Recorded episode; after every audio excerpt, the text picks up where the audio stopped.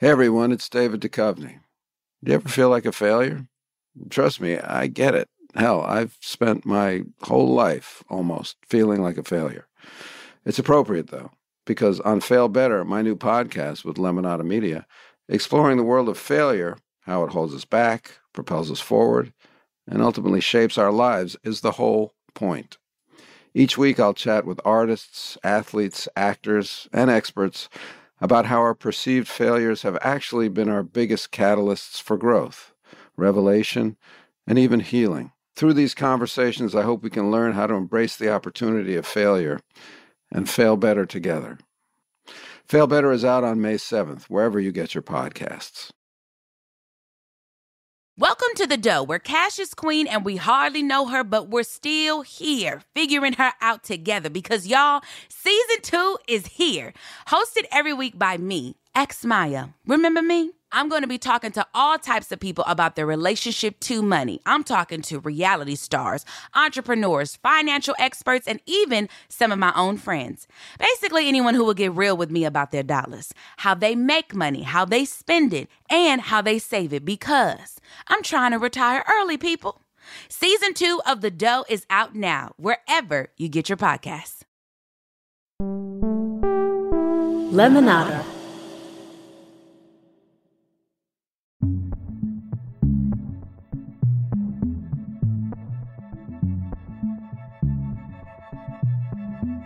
I'm Kiki Monique, and this is I'm Sorry, a podcast about apologies. And this week was the first week that uh, the temperature in LA at night got a little bit cold, and I had to wear actual covered shoes.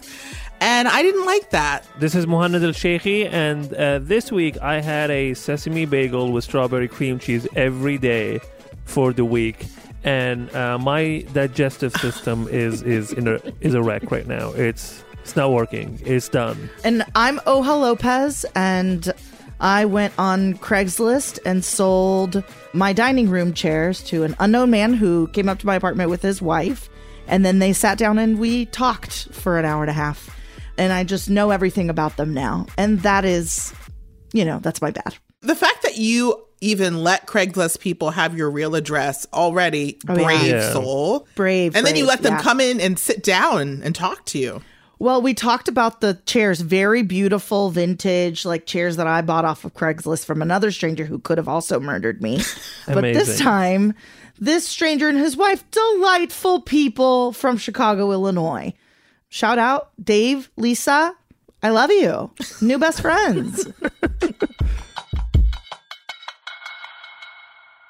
Okay, so this week we are going to talk about Facebook. And I personally have been victimized by this company in many ways emotionally, physically, all of that. But to start talking about Facebook in general is truly a monumentous task because what has not been said about this massive corporation, about the head figure of the corporation, and literally it just feels like like talking about the house when you're in the house and the house is burning. You're like, I got to get out of this house before I can fully talk about it. But it seems like we may never really be out of it. But I'm excited to talk about Facebook. And I'm going to start with a description of the very first picture I ever posted to my Facebook, which I went back and looked. And it is me very sexily pouting into a mirror. And you can both see the picture of myself in the mirror, and then also you can see me. Oh, artistic. And I am kissing my own lips oh, in the mirror. Okay. Wow. Okay. So victimization A, you, they let me do that, and they shouldn't have let me do that. Wow. You you really put a mirror to society. That's that's amazing. What year was this first post? This is 2005. Okay. Oh wow. Like- okay. This is like Early adopter. pretty new. Yeah. I still use my college email for Facebook. Um, that's the only reason that I know it. But that was my first year of college. Was the first year I joined Facebook. But when did you guys join Facebook? Do you remember this at all? I don't even remember. Like I tried to go back into history and it was like I used to post so much on it. I like I think I stopped around 2009. I I remember I felt like I went from Friendster to Facebook maybe. I felt like that's how the transition went or did I go MySpace? I don't remember, but it was definitely probably in that 2006ish time maybe. Yeah, I created my account in uh, 2007, and my first post was, "My hand hurts," You have said Yep. that to me, and I love it. That's That's one of my the- favorite facts about and I you. got two likes from people who, to this day, I'm not sure if they like the fact that my hand hurts or they were supportive of me. Did we ever discover why your hand hurt? Like was it just pulsating or was there a reason? Did you do something? Truly, yeah, like describe the pain. truly no idea. I mean, I was in I was in high school then, and I guess I mean, you know, it was just pain from being in in you know in the world just as a as a young man. right, right. Because teenagers, okay, this is Baba. like, what do teenagers that are boys do the most of when they're that age? You were hurting because of it was like a workers' comp situation. you know yeah, what I mean? yeah, probably, probably. And I feel like what you're Um, referring to is a lot of clapping. Yes, I yes. Correct. Yeah. For other people, applause, applause, applause. Applause, yeah, we live for yeah. it. Um, but this is just to say that like when we were that age, we definitely were not, you know, billionaire and programming genius Mark Zuckerberg. We were um maybe idiots in a different way. Absolutely. Um, but just to start off, and for me, like as I was reading about Mark Zuckerberg and just kind of the general differences, I put together a, a small description of what I thought he would put on his Tinder account if he was single. And this is what I have so far atheist, vegetarian, 5'7, Jewish colorblind with an accurate TSX, tech genius, busy. That's all I wrote. Sounds accurate. Uh, yeah, so that's kind of what my very baseline description of Mark Zuckerberg is. So he's born in 1984 in White Plains, New York. So that's two years before I'm born. So, you know, as of now, he's uh, kind of late 30s. And his parents are a psychiatrist. And then Edward Zuckerberg, his dad, is a dentist. So again, like pretty like well to do, like generally not worried about money kind of thing. He's kind of like a pretty big nerd in, in terms of like, you know, his tastes and what he likes. And so he has like a Star Wars themed bar mitzvah when he was 13. And then after that, he goes into high school and generally speaking like you know people think he's smart he's got a lot going on and then he goes to Ardsley high school which i really want to point out that also jesse mccartney went to do you guys know who jesse Oh. mccartney Yeah. is because he, I, he's highly beloved Yeah. do you guys remember the do do do i don't want nothing to go to waste. I'm a do, do, do, do, I don't know what you're doing to know what to remember.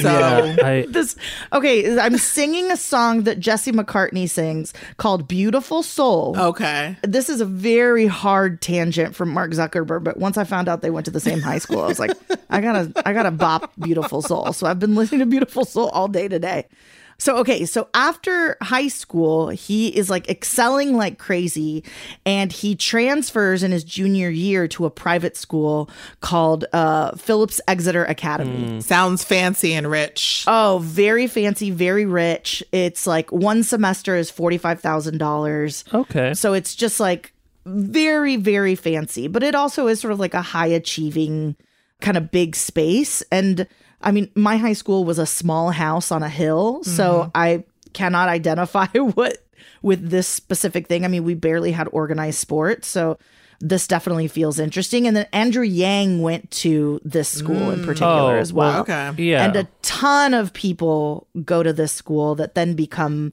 you know, Pulitzer Prize winners, Nobel laureates, people who are like in politics. Like this That's is amazing. a very yeah. Election losers. Yeah. exactly.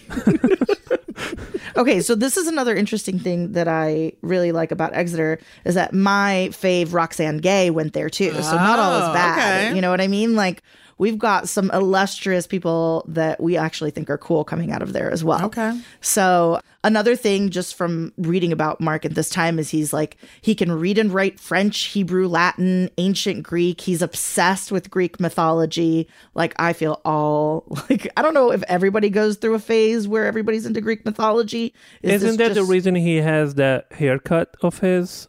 correct? Yeah. Because The C, like, Yeah. is that a Caesar haircut? Yep, it is. Yeah, he's, Oh. he's yeah he's obsessed. It's also like very surprising to me that he can all like speak all of these languages for a man who literally can barely communicate in English.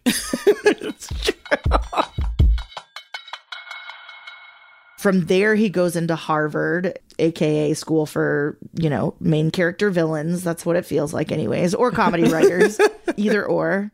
And so he starts classes in, in 2002. And I remember when the big scandal about Facemash like came out, where he basically created a program uh, that lets students select like the best looking person between a choice of photographs.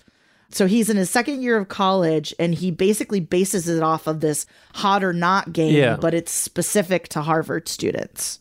And you know, when I think about Facemash in, in general, it also gives me again very sort of like fraternity, shitty, like shitty to women. It just gives me those vibes. And and again, I think that's one of the reasons why it sort of like went viral inside of Harvard Yeah, it has a lot of like the the bad things that we don't like that aren't really kind of acceptable anymore at least in mainstream society anyways yeah, and generally speaking i feel like mark's personality at that point is very similar to that as well So you see two pictures of people, like, and I assume it's only women, right and then you pick one, and then what happens? Does it like go on like in a competition with another picture now, or like? yeah it, it would do that but then it would also like show you the percentages and show you like oh, oh this person is not A- and so it would kind of like rank women sort of based on looks and i think the thing that's sort of egregious about it too is that it's a small environment um, only of students that are on campus so it's like Yeah. live people that are there so it's turned into this kind of like you know a, a little sort of insidious shitty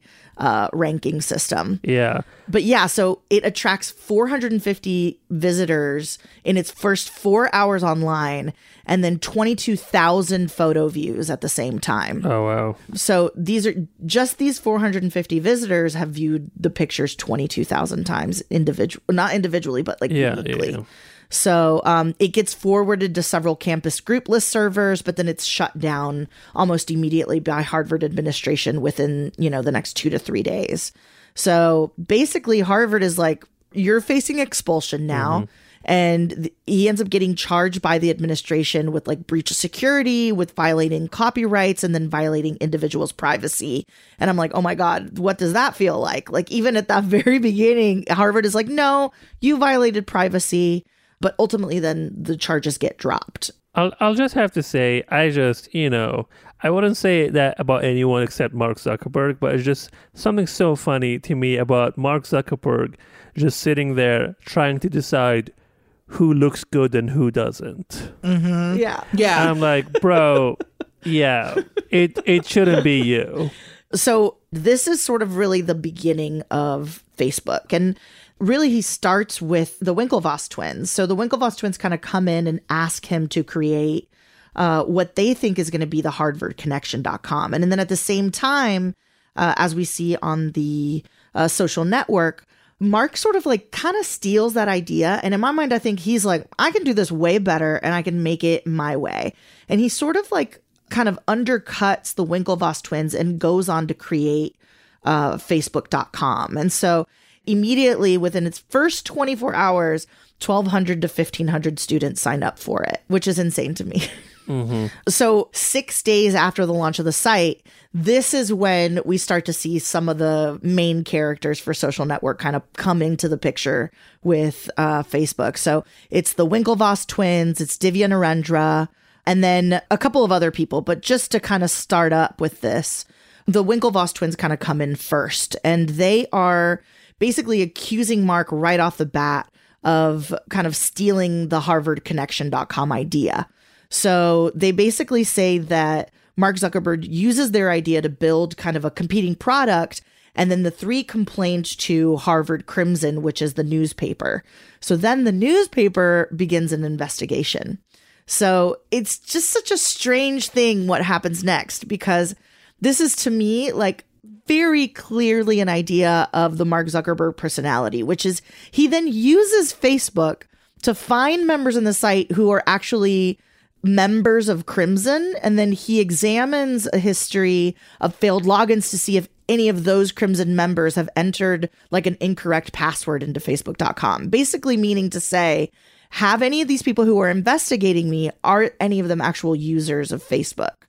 So he ends up being able to, on the back end, access these uh, Crimson members' email accounts, and he's kind of successful in actually like hacking them, which then results in Crimson members filing a lawsuit against Zuckerberg, which is later settled on. So this guy is already from the very beginning like machinating. Like he is like so calculated and crazy, right? Very sketchy. Yeah. This is what white people can get away with. This story would have not gotten any further if this was not a white guy because like the minute like the administration stepped in if there was a brown or a black person they would be like expel, goodbye, your life is ruined. But he's like he gets chance after chance. Yeah. Yeah. Dude literally doing like cyber crimes. That's that's that's what he's doing. And they're like, Yeah. Mark, come on, man. And he's like, okay. I'm sorry. And no surprise, he's like literally now doing, you know, he's like a billionaire and doing crimes on like not even a national level, international level, global level. Global effects, baby. Yeah. Yeah, this is a man, yeah, no one has ever said no to him. Yeah, he's been enabled his entire life. Why would he not be a billionaire? He was set up for this life.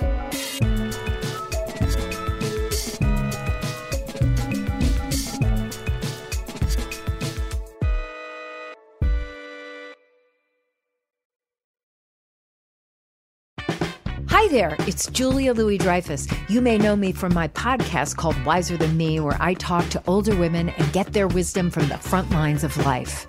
After season one aired, I was amazed by how many people told me our show made them look forward to getting older, which is why I'm here to talk about season two of the show. Sally Field, Billie Jean King, Beverly Johnson, Ina Garten, Bonnie Raitt, just to name a few. And of course, my 90 year old mom, Judy. All hail old women. Wiser Than Me Season 2 is out now from Lemonada Media.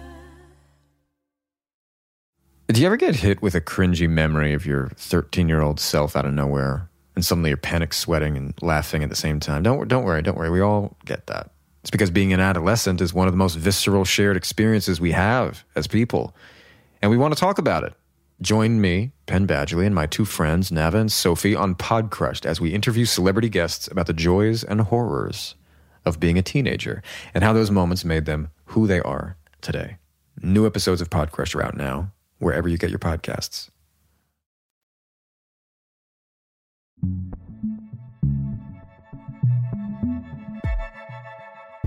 So, Facebook is kind of expanding rapidly. It's moving into other Boston area schools and the rest of Ivy League. And by the end of the year, the site has 1 million users. And this is when Peter Thiel, who ends up being Facebook's uh, angel investor, invests $500,000. And then Zuckerberg kind of like finally leaves Harvard to run Facebook um, from its new headquarters in California. And this is just to go up in your mind as like he is not yet a, a billionaire, but he will be a billionaire by age 23. At this point, Yeah. he's still, again, a junior in college. So this is like beyond our kind of wildest dreams, if that makes sense. Yeah, it's just so insane to me. Because to me, this was, this was like a very simple idea, you know, and I don't know how it's that different from. I don't know. I don't know how it's different from like MySpace or something. Because he just took that and like took it to another level. I guess just added like some feature, like made it easy to use, and I just think it's interesting how like it went worldwide after you know it's no longer like a an ivy league thing you know it's all around the us all around the world everyone is using it Yeah. I mean, I remember feeling like it was exclusive and like you had to have that email in order to get Yes. it. So I think maybe that was part of the lore at the beginning too of feeling like, oh, fuck, not everybody can be on this.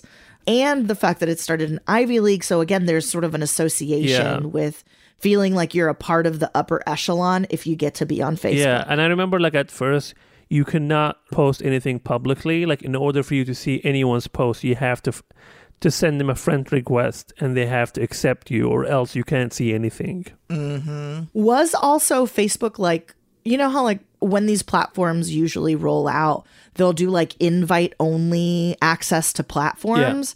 And I think that was kind of the first example of it feeling like that, of it feeling like, okay, only you can only get added to it if you either have an invite Yeah. or if you have this kind of if you have this kind of email. Well, I So- remember when Gmail was like that. I was so pressed to get like on the beta. Like I was like, I need to get this uh, invite to Gmail. I was pressed, and now that Gmail is one of the problems why I have three hundred thousand unread emails because I've had it for so long and I don't use it, and it just collects. But you know, now everyone can have a Gmail. But yeah, felt exclusive at the time. Yeah, and you know, at the again at the same time, Mark Zuckerberg is cutting Saverin out. He's cutting the Winklevoss twins out. He's he's just on a different level, I think, than the people who are users. Like we don't understand all these lawsuits and these you know breaches that are happening on the back end, and it just feels like from day one he kind of knows what each next step is to get to what Facebook is today, which is just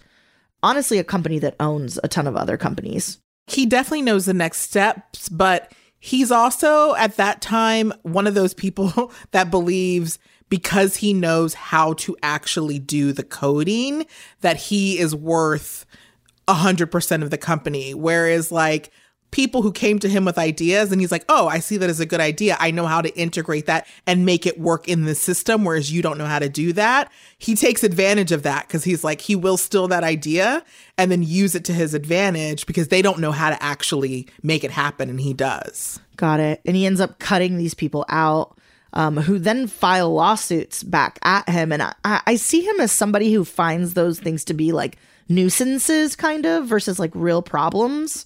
Um, which honestly, again, I think is a part of the privilege aspect of it. Is like, if I get sued, it's the worst thing that has ever happened Yeah. to me right now. But even at that age, he is so like he feels he is deserving of this thing that he created and that other kinds of ideas don't actually matter. So when I actually was going over the details of how he cut Saverin from Facebook and ended up like diluting his stake, the way that he twists things and the way that he invalidates Saverin's like accomplishments and what he actually contributed to Facebook, it feels really. It, it- I know this people use this word a lot, but it feels like sociopathic. Like it feels like oh, he's like taking away reality and replacing it with his own set of values. He's one hundred percent a psychopath. I have no, you have no doubt. I have no doubt. But yeah, I mean, I mean, I guess we could like talk also about like you know like how you know Facebook was like very significant in like a lot of parts of the world. You know, like in in 2010 and 2011, like the Arab Spring and the revolutions that were happening in the Middle East and North Africa. Because I remember I, I grew up in Libya and I was I was there at the time, and that was the only form of communication. People like only used Facebook because the news you can't get anything on the news, you know Yeah. and uh, you have no access to anything else. And Facebook kind of like gave people that kind of like a a platform to know what was happening and what was taking place. Because you know you can create a fake account and just go in and say whatever. And I feel like it was the first time the government didn't have a control over something. Because if you shut down Facebook, you can just use like you know a VPN or something and still access it. So it was very interesting how it was used in that for that purpose. And that had to give Mark even more of a God complex because Yep. here it is like, I am literally changing the world. People who couldn't organize, you know, just a year ago can now organize politically and make actual change. Like, I'm a good person. Love me. Yeah, I think what you say now reminds me of its link into WhatsApp and and that encryption and how WhatsApp is I mean, that's how I communicate with my family members that are mm-hmm. in Latin Same, America. yeah. It is my number one source of communication with people all over the world and so it it reminds me a lot of how it's almost like integrating into people's core lives it's sort of like a, a, a carry system for information that is now i wouldn't necessarily call it a crutch but once you you become dependent Absolutely. basically Yeah. Mm-hmm. and in venezuela i mean like people use whatsapp as i imagine people use facebook at this time as well to buy things to trade to barter to get food to in countries where you don't have resources and you have to depend on community based products or community based support, these, you know, different levels of communication, especially if they're encrypted and are outside of government reach, are pivotal to these people doing what they need to do, not just a revolution, but generally like their day to day work, even. And um, I think this is a really interesting time because I feel like then Facebook, which I know a couple years later ends up buying Instagram for a billion dollars, which in, in essence to me, I mean, Instagram is a huge part of my life right now. Facebook, I don't care about, mm-hmm. even though it is the parent company. It's almost like I don't give a fuck about AT&T, but I love my iPhone that I have. It's Yeah. just like this unseen, you know, partner in my life. But Instagram is huge for me. Do you guys feel I mean that feels like a massive and important purchase for them and to me I think like the signal that they they can recognize what's next, you know? And they got a deal. I mean, a billion dollars for Instagram Yeah. feels like a slashed price. Oh, absolutely, yeah. And it's crazy because, like, when you think about Mark Zuckerberg, you only think of him as a connection to Facebook. But for some reason, in you, in my brain at least, he's separate from Instagram and he's separate from WhatsApp. I don't associate him with these things. Totally. And I don't know why. That's Yeah. probably a decision. Like that's Mhm. probably an actual like a, a decision that they've made to not put it under the Facebook sort of brand, you know? It totally is. And like I didn't I I didn't even think about Mark Zuckerberg being on Instagram because I was like, why would he have a profile on Instagram? And so I started following him today because we were talking about him. And I was like, oh, he has a whole life on here that now I have to dig into. And it's weird. And I didn't even realize this was happening. Oh, I've always followed him on Instagram. I'm like, I cannot get enough of Mark Zuckerberg. You know, this man. that content master. Oh my God. ooh, Thi- he's pumping out he's pumping out TikTok stories and reels like Christ. Absolutely. Love to see uh, what land this man is buying in some uh, native land and just building a house on. my god i the idea of, of mark zuckerberg as an influencer is so strange because he is he's like a huge massive uh has a huge massive influence on the world but to see him reduced on instagram with his like family life or whatever it's just Yeah. a, it's just so interesting when billionaires try to be normal people Yeah. It, it doesn't quite work does it It's it's not he's and, and he's not even an interesting villain. He's not like a Cruella or something. He's just so boring. Yeah, he wears the same thing every day. Did you guys ever hear that story about Daniel Radcliffe where he like for a year out of the Broadway uh, play, which I was about to call Equifax by the way. I know that's not right. um but uh he just wore the same thing every day so that the paparazzis couldn't sell his pictures. Oh yeah, yeah, yeah. Interesting. I find that Mark Zuckerberg is probably doing something similar. He's just trying to take away brain space from clothing. But anyways, that's my my tangent here.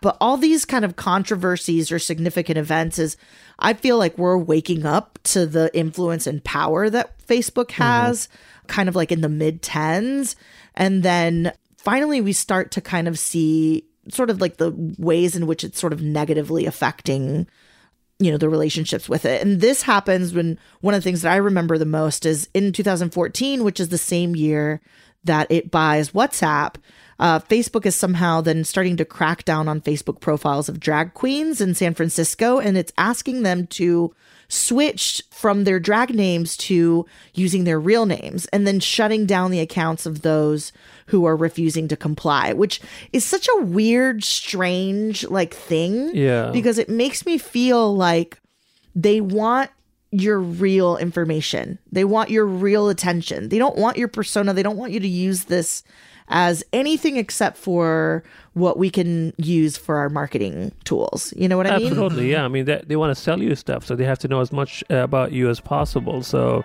a fake name doesn't really doesn't really cut it.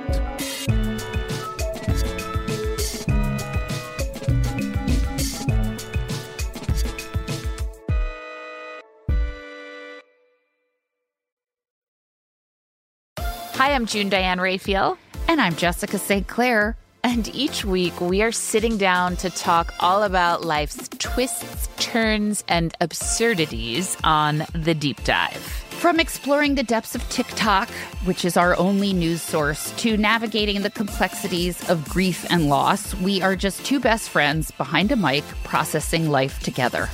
This podcast is all about finding the silver linings in the madness. So get ready for unfiltered conversations about motherhood, careers, pop culture, and everything in between. Here at The Deep Dive, we're all about community. We believe in the power of sharing experiences and the strength that comes from supporting one another, and we would love to have you with us. So be sure to join us every Wednesday on The Deep Dive from Lemonada Media, wherever you get your podcasts.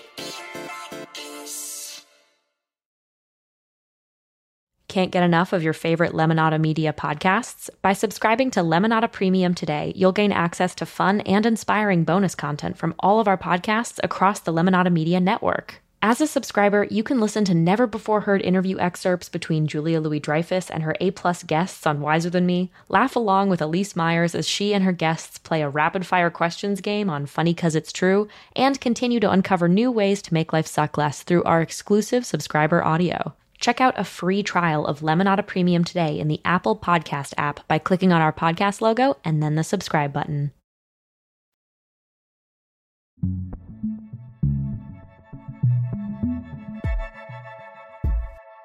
Okay, so just to kind of keep going through it. So we reach, I think, a real cusp of when we really start realizing just how insane Facebook is and the level of reach it has into our lives. And that for me personally, it's the 2016 election and the the kind of campaign gearing up to it where we kind of start hearing you know, Mark Zuckerberg sort of like try to distance himself from like what fake news is, what it Mm-hmm. means. And, you know, there's a quote from him that I think is really interesting uh, from 2016. And I'm just going to read the quote full out where it says, Personally, I think the idea that fake news on Facebook, of which it's a very small amount of the content, influenced the election in any way is a pretty crazy idea. So that's Mark Zuckerberg talking about the sort of fake news phenomenon after Donald Trump really for everyone kind of unexpectedly won the White House. So this is where uh, Russia starts to come into play, fake news starts to come into play, and I feel like we reach where we still are right now, which is like just misinformation era 101. So during the the election, like just go off right off the bat and admit that I have shared fake news in my lifetime. Then found out that it was fake news, was immediately horrified at myself and vowed to never do that again. But uh, do you guys have you guys ever shared fake news? Like, oh my god, don't leave me alone. I don't think I've ever shared news on Facebook, to be honest. I've shared like a fake meme, like a meme that was like a quote that it was uh, going around about Donald Trump about something he said, like if I were going to run for any party, it would be Yeah. the Republicans because they're so dumb or something like that. Oh, I remember that, yeah. wasn't really what he said, uh, but everyone was sharing it, and I definitely remember sharing that. It's so funny, like how stuff like that meme, like on both sides, like Democrats and Republicans, and you see like people sharing them as if they were like facts of life. Oh yeah, baby. yeah. Oh and yeah. it's, uh, and it's and it's crazy because you know what it's so funny to me when you hear like people like who are like you know gen x or like boomers or something talk about like younger people and are like yeah they get all of their information from where tiktok what is that? And i'm like yeah. but you also get your all of your information from memes. Yeah. and not even well designed memes. They look bad. Oh man, yeah, it, it is really interesting because I guess when I think of like of sharing, I, I have this vision that comes to mind of this of of who it is, you know, and it usually is like people who aren't necessarily like savvy online, but that's not actually true, is no, it? that's like, not it true at like- all. I mean, I feel like yeah, yeah. It, it definitely feels like I have like a stereotype in my head of who shares this stuff. Yeah. But it's a, a much more widespread problem, I think, than It's all over, yeah. What I've envisioned Yeah. until now. No, my dad sends me the worst shit ever on my fa- Facebook inbox. He's just like, you know, like send me on Messenger. He's like, sends me a meme. I remember, especially during like the beginning of the pandemic, I remember he sent me a picture of a train that said COVID 19 on it. and was like, "That's how they brought it in," and I was just like, "Please stop." By train? Yes. Yeah, I was like, what? I was like, I was like, literally, if we look into this, your whole theory will just fall apart immediately. Mm-hmm. And I was like, who sent you this? He was like, my friend sent it to me. And I was like, is who's your friend Fauci? yeah, it was it truly, truly insane shit. Yeah, I mean, Yeah. I just when I think about all of these, just like sixty year olds that are just online, like sending bad information and fighting all day. Like that's what I feel like what happens when I go home for like the holidays, and you know, Yeah. like my mom, who you know, she'll be friends with these people who don't have the same political views, but she's known for you know thirty years, so they're friends on Facebook, and then she'll just show me all the stuff that you know one friend is showing and I'm just like and she'll have her whole things like and so I posted this and it's like this is what they do all day just sort of like post these things back and forth and I'm like I need out of this world. Yeah. My mom has definitely shifted into that, but before it was just like her looking for me. Like I was like out out in my world, not calling her back. And so she's like posting on my friends' pages like, Have you talked to Oha? Tell her to call me back. And I'm like, Mom This is me as a full like 27 year old, you guys. Oh my god. My mom is supreme embarrassing Yeah. online. Um just no woman. Yeah, my mom is definitely also sharing, you know, fake news articles and just again, it just all seems like the machine is starting to build and online is now being like funneled into it. Absolutely. Yeah. And I feel like the funny thing about Mark Zuckerberg and like Facebook and, and all of that, I feel like he is the only person that both, you know, Democrats and Republicans do not like him. Because Yeah, they both align. Republicans are like, you keep censoring us. We can't talk. And you keep like hiding the stuff that we post. And then Democrats, you're like, well, you literally just try to destroy democracy with your bullshit. And uh, so he is like not liked by anyone. And I've watched all of the hearings he was in. And truly, some of the best comedy I've ever seen. yeah. Yeah, and the saddest part is like they all hate him, but he's richer than like most of them combined, and so they also can't do anything about it. He- He, does not care. He, that man does not give a fuck. He has nothing inside. Yeah. Yeah. It's so weird looking at like how he comments on things is also such a demonstration of like who he is as a person. Like when he's talking about the Harvard stuff, he's like well, we're not forcing anybody to publicize their, you know, information about themselves. And then again at Harvard, he's sort of like, well, they trust me, these dumb fucks. Like that's a direct quote from him.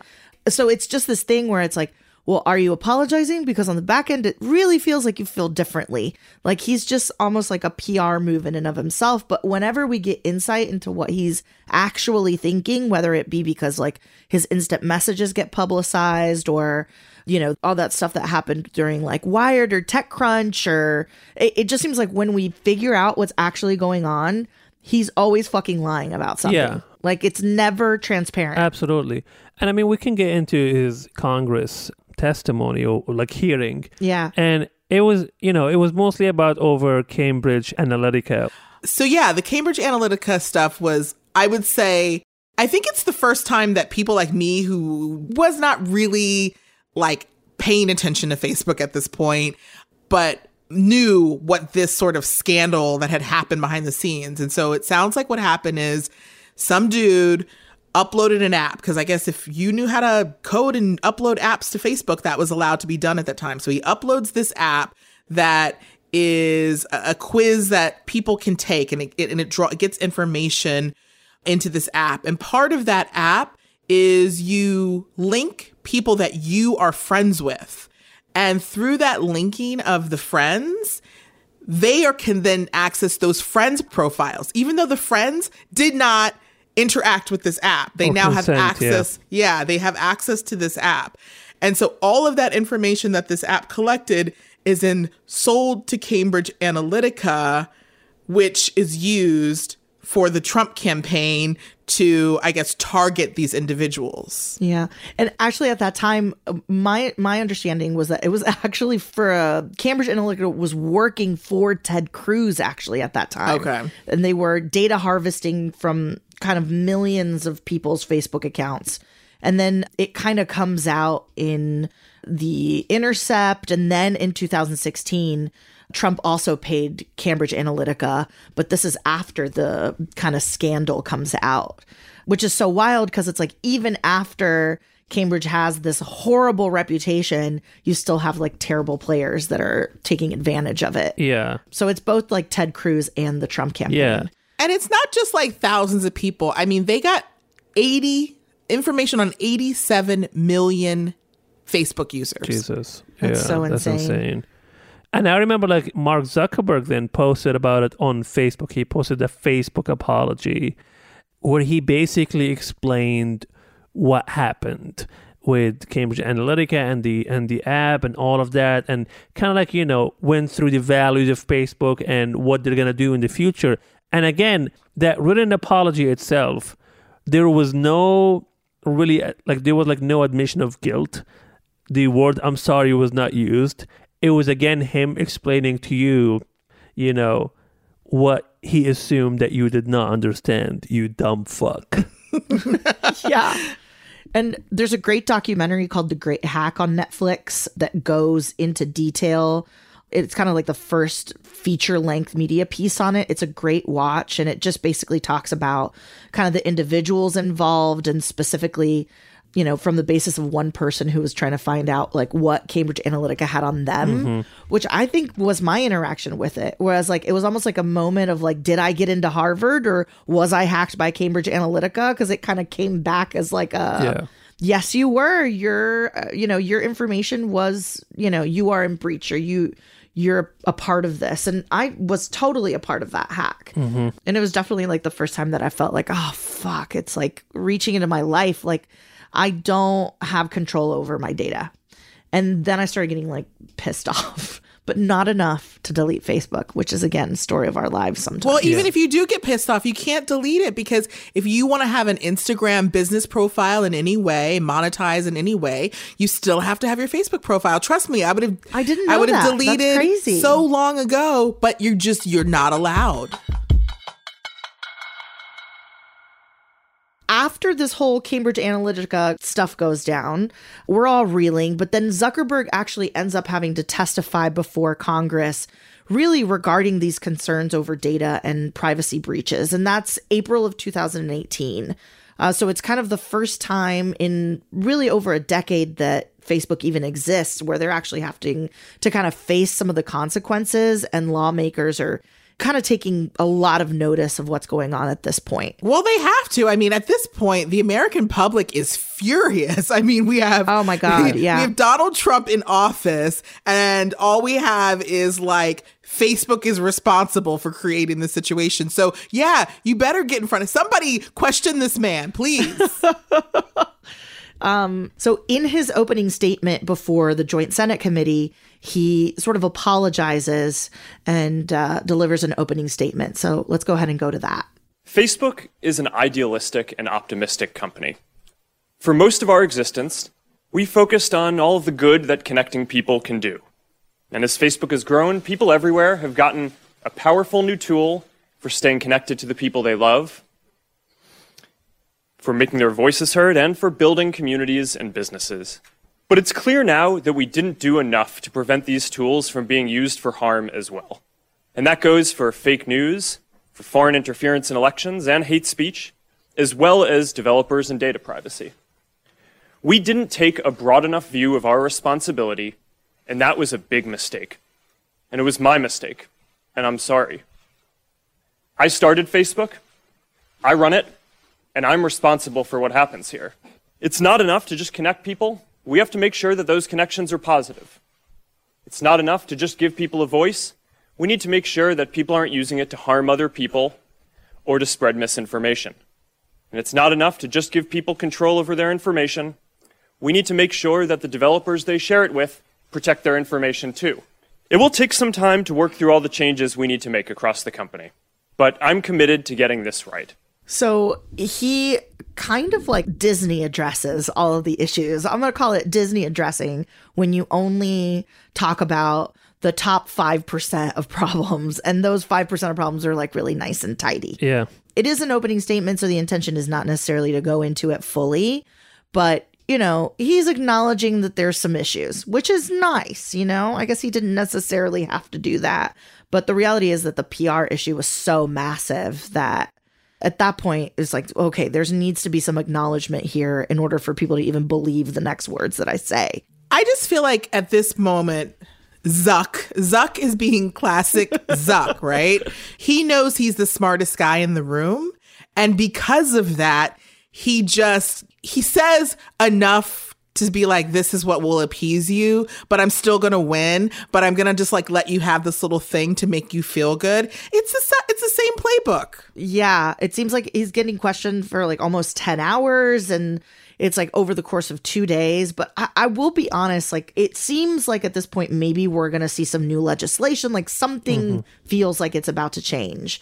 But then, based on kind of like the questions that they're asking, it feels like nobody actually knows what the hell they're talking about. Yep, it was your grandparents asking you how technology works. genuinely it felt like when i was teaching my grandpa how to download music illegally onto his ipod it was like going to the basic math level too I, I remember they asked questions about data categories about how many users were active it just didn't make any sense with what they were actually there for Yeah. so I guess in terms of impressions of the congressional hearing, like it feels like they didn't really answer questions about actual um, possibilities of regulation. Like they just sort of like asked questions and didn't really come up with a great solution afterwards. Yeah, because no one had no idea what they're talking about, and that was the major issue.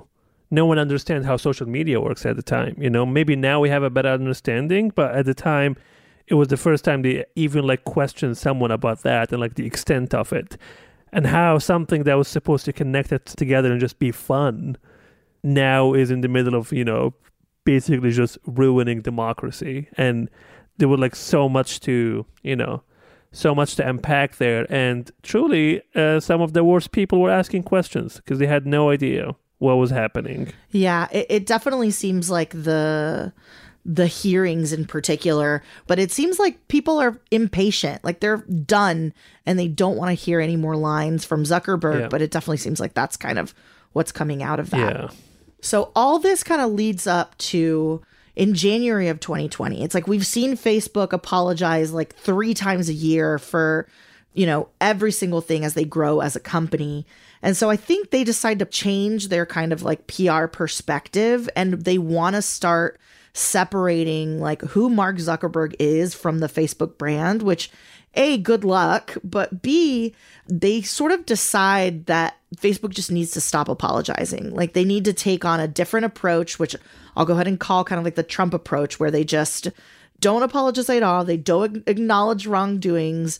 And when they do they downplay the severity of whatever it is that they've done. But that ultimately lasts just a few months before uh, Zuckerberg has to apologize a whole slew of times for kind of new grievances and new things that happen. So, in this next episode or part two, we'll be addressing the latest gaffes on the side of Facebook. We'll talk whistleblowers, we'll talk lawmakers, and we'll see how it's affecting Facebook uh, in the future. okay and now uh, i'm excited for uh, my favorite segment of this episode which is sorry not sorry do you guys have anything that you want to apologize for this week Um, I mean, okay, my apology may be a little controversial, but I feel like I owe this apology. And this isn't to like every person who was against vaccine mandates. And I know I'm starting this in a weird place, but I will say that I Holding my breath. I there's a comedy show that I really want to go to. It's in a couple weeks. And in order to be able to go, I had to sign up with basically a vaccine passport. Like I had to enter, I had to do like a facial recognition scan. I had to enter all of my information. And I will just say that it made me feel some type of way. And so I'm just saying I'm sorry to the people that maybe I was sort of like, I won't say I was making fun of them, but really like I was making fun of them for for saying that we were living in this dystopian future because it really did feel that way for a second when I had to do all that. So I'm oh, sorry. yeah I mean, I'm I'm I'm just surprised because I, I don't have uh, a comedy show in two weeks, so not sure what show you're going to. Wow, Kiki, just cheating on mine. Oh, But hey, you know, whatever. I mean, um, maybe you- maybe you have other comedians that you like. Uh, Well, I will say, as a person who had to go through like biometrics and all of that to get a green card and to get into the country, I feel like the United States has my blood on hand. Like, I feel like the US has every single thing that they need to regulate where I am at any given moment. So I feel very much just delivered to the state. You know what oh, I mean? Oh, absolutely. When people are like, the government is trying to track us, and I'm like, oh, they're just trying to track you right now. okay. You're, th- this is fair because I absolutely have global entry, and for a trip to for a trip to Italy, I had no problem giving it up. But it was just something about going into like a dank basement in LA that I had to give it all up for that made me feel some type of way. Flex.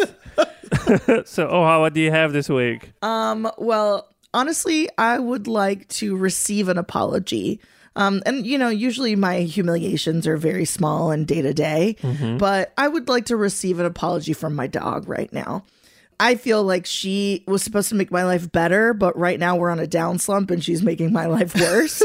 and That's why you need cats. that's okay. right, You guys may be right, but she's been um, on a tear lately where she, um, God, is this out of all the things I've said on this podcast? I feel like this may be the the most uh, rated R, where she not just for Halloween, but in general, decides to take tampons out of my trash bag and then sparse them around uh, the house. And could she be saying something about her quality of life? Is this a protest? I don't know. All I know is that that bitch needs to apologize to me, okay? I think uh, if uh, Oha's pets are listening to the podcast, you need to unionize. Like, uh, you need to be in a union. Uh, you have rights. Don't listen to her. Uh, yeah. Mohanad, yeah, what are you? What, are someone apologizing to you this week? No, but speaking of pets, I want to apologize to my two cats because first I had a party at my place, which they did not like. They hated that I invited people over. They were uh, one of my cats hissed for the first time at someone, Oh, and also because we were like we wore like like I had like two costumes. Rosie had like two different costumes as well. So they were very confused whenever we came back from like a party or something, as into who the fuck are these people? uh, and uh, yeah, Rosie went as one of our cats, Una. She literally just like painted her face on her face, and I don't think she she liked that. She was like, you know, my culture is not your costume, and. Uh, but yeah, so my apologies to them. This will not happen again until next year, obviously. But you know, you, you got to live with it. I'm Sorry is a Lemonada Media original. The show is produced by Alex McCohen. Supervising producer is Kryssy Pease. Our executive producers are Stephanie Wittels Wax and Jessica Cordova Kramer. Our mix is by Kat Yor, and theme music was composed by Xander Singh. If you like this show, please rate and review. And please don't cancel us. You can find out more about our show at Lemonada Media on all social platforms or follow us on Instagram at I'm sorry underscore podcast. We'll be back next week. And until then, be nice, play fair, and always say I'm sorry. Thanks for listening.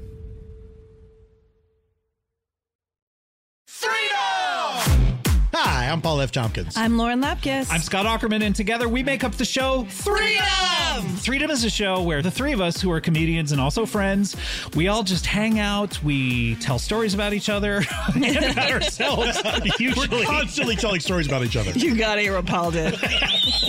and we play games and we laugh a lot. It's just that simple. It's a really easy podcast. This is a pretty good representation of the show. It's actually exactly what it is, plus singing.